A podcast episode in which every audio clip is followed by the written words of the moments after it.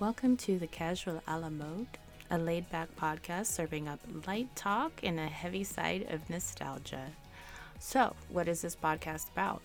Well, this last year in lockdown, I found that my main source of joy has been revisiting better days through the movies, TV, and music that I grew up with. And if that's something that you've been doing too, this podcast is probably for you.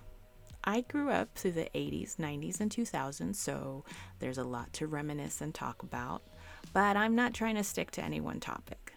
Some things I do want to touch on though is the atrocity that is the new Saved by the Bell, the curious resurgence of disco on TikTok, and those risque R&B songs that played at my 8th grade dances back in 1993.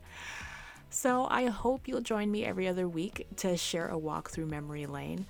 Uh, the first official episode will be posted on March 1st, 2021. Listen wherever you like to listen to podcasts. Till next time, this is Victoria Faye. Thanks for listening to The Casual a la Mode.